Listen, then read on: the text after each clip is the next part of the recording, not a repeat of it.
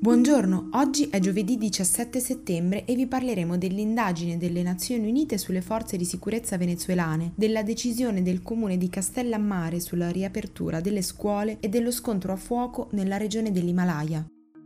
Questa è la nostra visione del mondo in 4 minuti. Secondo gli investigatori delle Nazioni Unite, le forze di sicurezza venezuelane hanno commesso sistematiche violazioni dei diritti umani, tra cui uccisioni arbitrarie e torture, per mettere a tacere gli oppositori del governo di Nicolás Maduro. L'accusa è arrivata al termine di un rapporto documentato che l'ONU ha condotto per accertare cosa sia successo in Venezuela a partire dal 2014. Questi crimini, di cui l'esecutivo era probabilmente a conoscenza, sono avvenuti in un paese in cui lo Stato di diritto e le istituzioni democratiche erano ormai compromesse. L'esito del rapporto infatti fa pensare che giurisdizioni nazionali e internazionali dovrebbero prendere in considerazione azioni penali nei confronti degli agenti, alcuni dei quali sono stati anche identificati.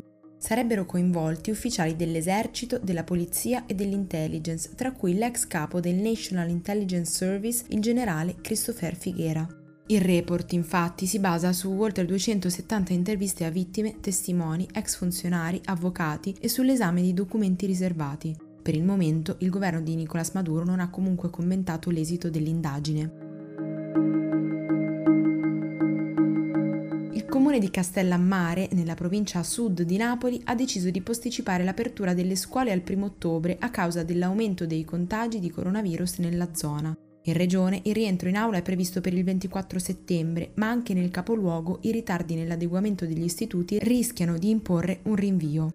La Campania non è comunque l'unica regione ad avere questo problema. Nel Lazio, ad esempio, il 20% delle scuole rischia di non aprire. Intanto in India i positivi alla Covid-19 sono aumentati di un milione, portando il secondo paese più popolato al mondo a registrare un totale di 5 milioni di infetti. Nonostante questo, per il momento le autorità non prevedono di imporre un secondo lockdown nazionale, anche perché attualmente il tasso di letalità della malattia nel paese si aggira intorno all'1,6%, ben al di sotto del 3% di Stati Uniti e Brasile, rispettivamente il primo e il terzo stato più colpiti dalla pandemia. Infine, AstraZeneca, la casa farmaceutica che sta producendo il vaccino assieme all'Università di Oxford, ha fatto sapere che il volontario che si è ammalato durante la sperimentazione del farmaco è stato colto da una grave infiammazione del midollo spinale, ma che ora non è più ricoverato. I vertici dell'NIH, l'agenzia del Dipartimento di Salute degli Stati Uniti, hanno dichiarato alla CNN di essere molto preoccupati per le sorti del paziente e del trial.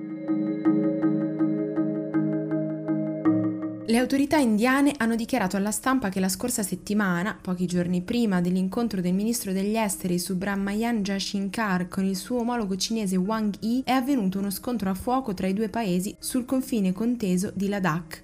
È la prima volta che avviene dopo l'accordo di 45 anni fa, quello che ha disegnato la linea di controllo effettiva che oggi delimita i territori di India e Cina nella regione dell'Himalaya occidentale. Secondo il giornale The Indian Express sono stati sparati tra i 100 e i 200 colpi di arma da fuoco. Eppure i due delegati agli affari esteri avevano promesso che avrebbero allentato le tensioni, che le truppe avrebbero dialogato e mantenuto debita distanza le une dalle altre.